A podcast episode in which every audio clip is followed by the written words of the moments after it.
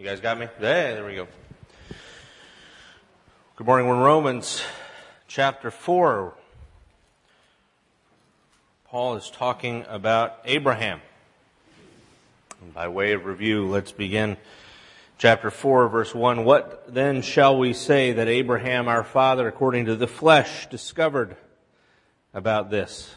That is, this righteousness of faith. If, in fact, Paul says Abraham was justified by works, then he had something to boast about. Not before God, of course. But what does the scripture say? It says, Abraham believed God and it was credited to him as righteousness. Abraham believed God and it was credited to him as righteousness. See, when somebody works, his wages aren't credited to him as a gift. They're an obligation. He's earned them. However, to the man who does not work, but does trust God, who justifies the wicked, his faith is credited as righteousness. Now, David says just the same thing when he speaks of the blessedness of the man to whom God credits righteousness apart from works. Blessed are they whose transgressions are forgiven, whose sins are covered. Blessed is the man whose sin the Lord will never count against him. Now, Paul asks, is this blessedness only for the circumcised? Or is it also for the uncircumcised? Well, I've been saying that Abraham's faith was credited to him as righteousness. So under what circumstances was it credited? Was it with that first covenant scene or that second covenant scene? Was it before he was circumcised, or was it after he was circumcised? Which was it? Bible quiz time.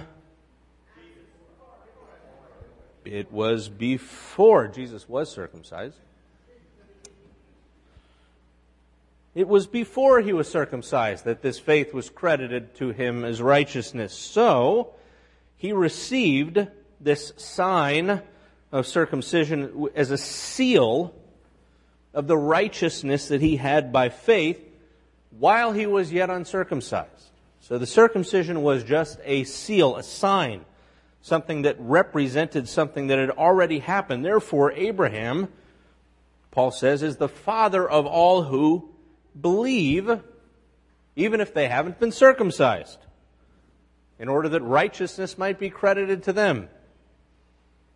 And he is also the father of the circumcised who not only are circumcised, but who also walk in the footsteps of the faith that our father Abraham had before he was circumcised.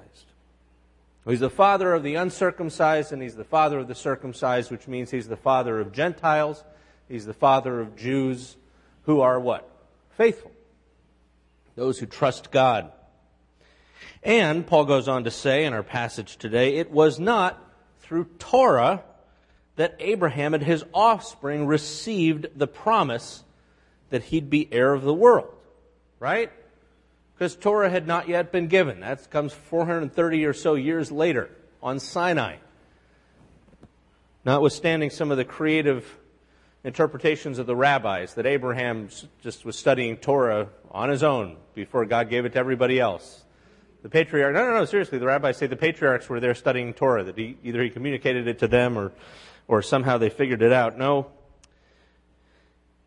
He didn't get this promise through Torah, but through the righteousness of faith. See, if only those who live by Torah, if only those who are of Torah, literally, are the heirs, then faith is empty. The promise is worthless. Because Torah brings wrath. When there's no Torah, when there's no law, you can't break it, right? If you can't, if you don't have a law, you can't break the law. Once you have the law, now there's stuff that you can do wrong.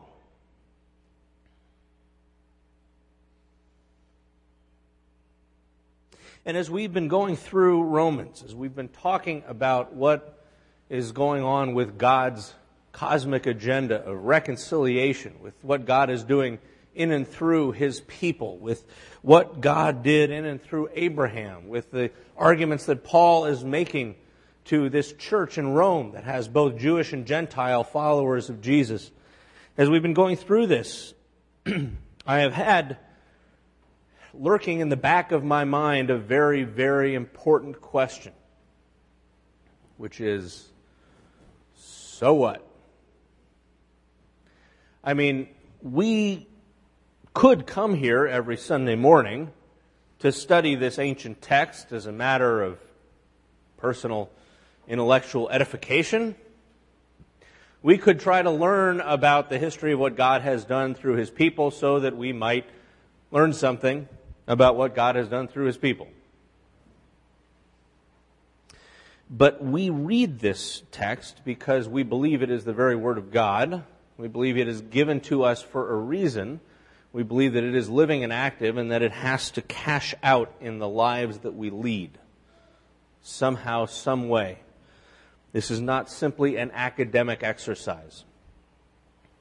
And as I have been thinking about that for this week's passage, the phrase that keeps coming up for me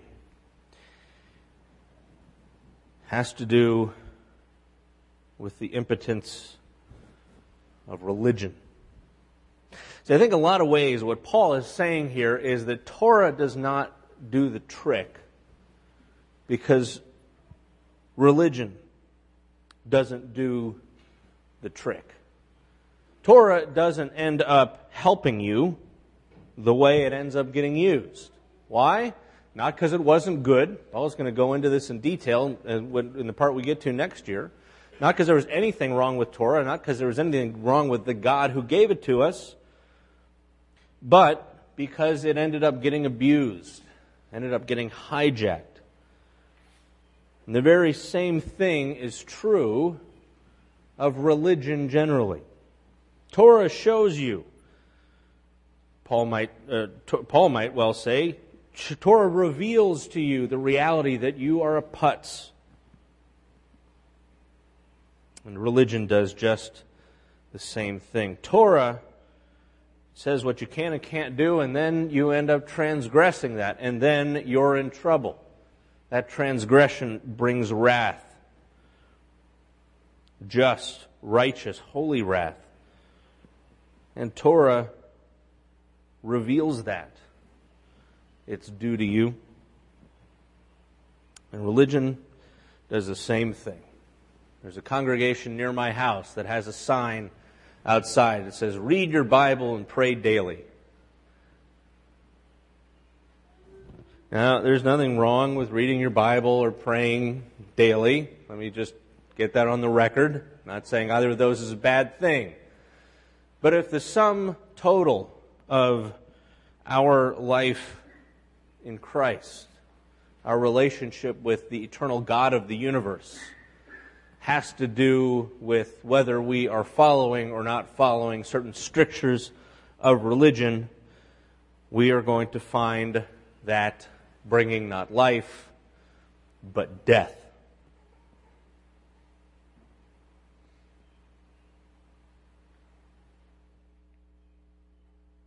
Religion sucks. Religion cannot bring us peace. Religion may bring us false confidence if we do all the things that our religion tells us we have to do, if we do, in fact, read our Bible and pray daily, we may feel that we are somehow acceptable to God because of what we have done. Paul seems to be dealing with this kind of thing in the church in Rome. All the folks who were Jewish followers of Jesus, who had been circumcised on the eighth day as they were supposed to, we're probably feeling rather comfortable about that, it seems. Paul says that is not supposed to make you feel comfortable at all. Because if you pay any attention, and you should be paying attention, then this should show you how far short you fall. I mean, think about the, the various aspects of religion as we practice it, right? I mean, think about coming to church right? If you come to church every Sunday, you may feel like somehow you're right with God just because you showed up. If you miss church on a given Sunday, how may you feel other than well rested? How may you feel? You may feel guilty. Does that help you? Do you feel any peace from feeling guilty? No. So you got the person who's showing up every Sunday feeling smug and self-satisfied, and you got the person who doesn't show up feeling guilty. I don't think that's any good for any of us. That's not to say you shouldn't come to church. I'm just saying this good activity can be used for ill. Think about tithing. Some of you should think about it more than you do. Some people figure, all right, I throw in my 10% and I'm good. I've paid my God tax. And I don't have to think about it anymore. Other people are constantly feeling guilty because they haven't. Because they feel like they're not giving enough or they're not giving at all. Again, for the record, I'm not saying we shouldn't be tithing. I'm saying that this is the kind of thing that can, if used improperly, and it seems always to end up getting used improperly like everything else, this is the sort of thing that can end up bringing death for us instead of life. Same thing with service. I have a confession to make. I am not making a quiche for Saturday. The Hannah More Shelter will not be the beneficiary of my culinary expertise. I have too much going on this week. I do not have time to do that. I've been feeling bad about that ever since Jen mentioned it, and especially since she sent me the email telling me that we really need more quiches. Now, what I could do is go ahead and make it anyway and trash whatever else I was going to be doing. Then I'd probably just feel bitter and resentful at Jen Hobson, which is not the proper attitude toward Jen Hobson. Other people will announce something that they're going to be participating in, whether it's a, a, political activism on one side or the other, and then they'll look down on you if you don't show up at their rally. Or you feel guilty because maybe you should, but you just kind of don't care that much. Something that ought to bring life brings death. Worship can be like this, right? I mean, we, we are part of a community that values authenticity and integrity in worship. Not that that's a bad thing, but sometimes what that means is that people feel they have to have a worship experience. It gets really rough if you're leading worship at a big church where you got like three or four services. You have to have this mountaintop spiritual experience three or four times in the same morning. Sometimes you show up and you don't feel as connected. And then you think, what's wrong with me? Does God not really love me? Am I not really praying hard enough? Am I not singing right? Just singing.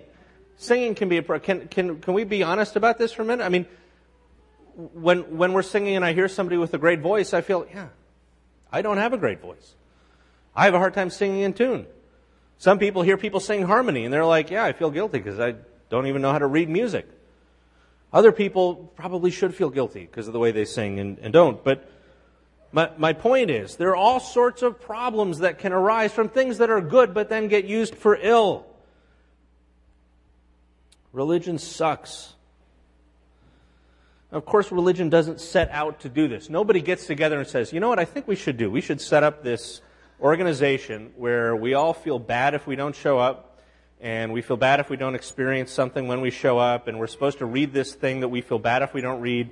We're supposed to do these things we feel bad if we don't do them, and we're supposed to give money to do this, keep this whole operation running, pay some guy who's going to get up every week and tell us about what we ought to be doing. That's a, let, let's, yeah, sign up for that, right? No, nobody tries to do this stuff, but like everything else human, something good that God gives us can so easily be abused. I mean, I think about the, the Book of Common Prayer that we read on Sunday morning. To me, that, that's life giving to read these beautiful words, to enter into this worship. For other people, it reminds them of a really dead church experience that they had growing up. It can be used for good or it can be used for ill. When we set out to do this, we, we want to offer genuine devotion. We want to build a community of genuine and devoted followers of God. But everything about religion has the potential to do damage. Paul is dealing with this, and we have to deal with this. Religion sucks. Because if you have religion, then faith is empty. You don't really need faith if you have religion, do you? Right? You just do the right stuff, and then faith can, you know, don't need it. If you have religion, then the promise is impotent. It's inoperative. Really, it's irrelevant. Any promise that God would make to his people doesn't matter because you got religion. If you have religion, then you don't need God, do you? Ultimately, that's the problem. Is that religion becomes a stand in. The very thing that is supposed to draw us to God ends up being the end of the road. The thing that's a signpost directing us to something else becomes what we look at, like the when you try to point up in the sky and say, "Hey, look at the star," and your kid looks at your finger. Today is the feast of Pentecost. And Pentecost blows the doors off of religion. Go back with me to Acts chapter 2.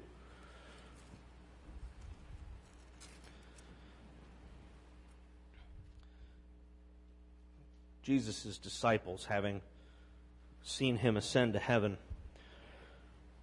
are in Jerusalem waiting to be clothed with power from on high, hiding out. And when the day of Pentecost, that's the day of Shavuot, this is the Jewish holiday that celebrates the giving of Torah. When day of Pentecost came, they were all together in this one place, and suddenly a sound like the blowing of a violent wind came from heaven and filled the whole house where they were sitting. They saw what seemed to be tongues of fire that separated and came to rest on each one of them. All of them were filled with the Holy Spirit. All of them began to speak in other tongues, other languages, just as the Spirit enabled them.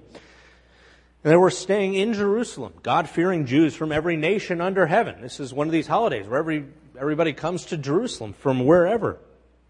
All the Jews show up. When they heard this sound, a crowd came together in bewilderment because each one of them heard the disciples speaking in his own language. Utterly amazed, they asked, Aren't these guys all Galileans? How is it that each of us hears them in his own native language? Parthians, Medes, Elamites, residents of Mesopotamia, Judea, and Cappadocia, Pontus, and Asia, Phrygia and Pamphylia, Egypt, the rest of Libya near Cyrene, visitors from Rome, Jews and converts to Judaism, Cretans, Arabs. We hear them declaring the wonders of God in our own languages. And amazed and perplexed, they asked one another, What does this mean? Some, however, made fun of them and said, Ah, they've just had too much to drink. Literally, too much sweet wine. So they've been breaking out the white Zinfandel and tippling all morning. Then Peter stood up with the eleven. He raised his voice. He addressed the crowd, fellow Jews, and all of you who live in Jerusalem. Let me explain this to you. Listen carefully to what I say. These men are not drunk as you suppose. It's only nine in the morning, which isn't a decisive repudiation of the idea. But work with him. No, no, no. This is what was spoken by the prophet Joel. I will pour out my spirit on all people. Your sons and your daughters will prophesy. Your young men will see visions. Your old men will dream dreams, even on my servants. Both men and women, I will pour out my spirit in those days, and they will prophesy. I will show wonders in the heaven above and signs on the earth below, blood and fire and billows of smoke. The sun will turn to darkness and the moon to blood before the coming of the great and glorious day of the Lord, and everyone who calls on the name of the Lord will be saved. So, men of Israel, my brothers, listen to this. Jesus of Nazareth was a man accredited by God to you by miracles, wonders, and signs which God did among you through him as you yourselves know, bless you. This man was handed over to you by God's set purpose and foreknowledge, and you, with the help of wicked men, put him to death by nailing him to the cross. But God raised him from the dead, freeing him from the agony of death, because it was impossible for death to keep its hold on him. David said about him, I saw the Lord always before me, because he's at my right hand, I will not be shaken. Therefore my heart is glad and my tongue rejoices. My body also will live in hope, because you will not abandon me to the grave, nor will you let your Holy One see decay. You've made known to me the paths of life. You'll fill me with joy in your presence. Now, my brothers, I can tell you confidently the patriarch David died and was buried. In fact, his tomb is right here to this day.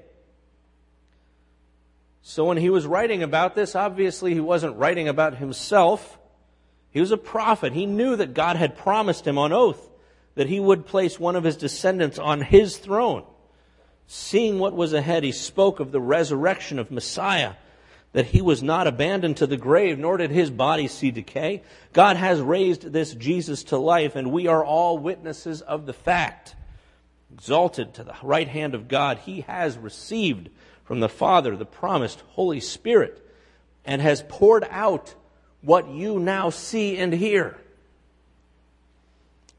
For David did not ascend to heaven, yet he did say, The Lord said to my Lord, Sit at my right hand until I make your enemies a footstool for your feet. Therefore, let all Israel be assured of this God has made this Jesus, both Lord and Messiah, him whom you crucified. When the people heard this, they were cut to the heart they said to Peter and the other apostles, Brothers, what shall we do? And Peter replied, Repent and be baptized, every one of you, in the name of Jesus Christ for the forgiveness of your sins, and you will receive the gift of the Holy Spirit. This promise is for you, for your children, for all who are far off, for all whom the Lord our God will call. See, there's a promise that's not empty. There's a faith that's not vacant.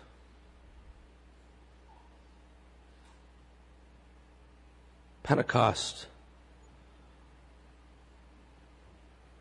is the pouring out of the Holy Spirit.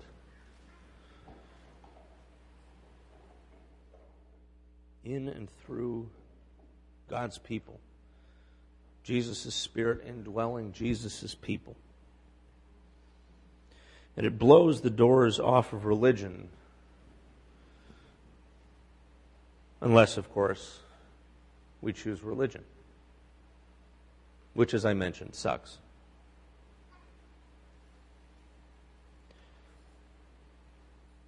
We always face this temptation, don't we, to make it just about doing the right things following the right steps, writing our checks. Again, not saying you shouldn't do that. Making sure we show up at all the right meetings. That is not what it's about. The fact is, it, every church is a human institution it's run by human people. We constantly have to fight to make sure that what we do is done in submission to the Spirit and not simply as falling into the pattern of religion.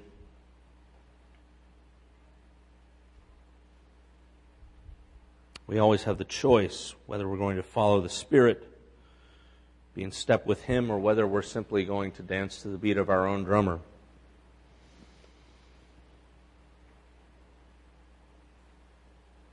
So pray for us as we lead.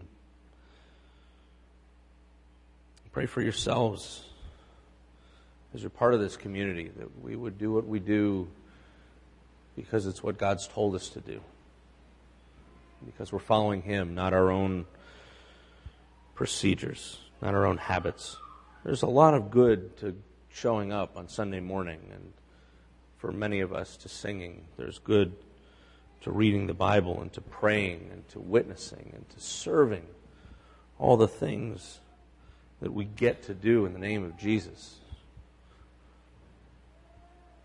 But the minute it becomes about religion and not the one true living God is the minute that it is cut off from its life source, is yanked up from the ground, that the plug is pulled out of the wall.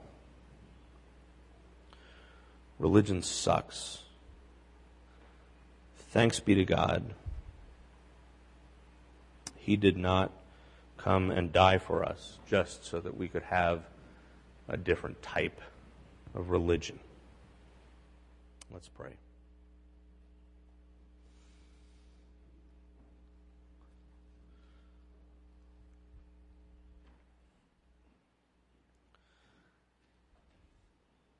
Lord God, we confess that it is all too easy for us to work according to the flesh, not according to the Spirit. We confess that for a time at least, it can feel like religious activity and observance brings us peace. But we know from our own heart experience that what it does really bring is guilt after we get over our self satisfaction. So we pray, Father, that we would not make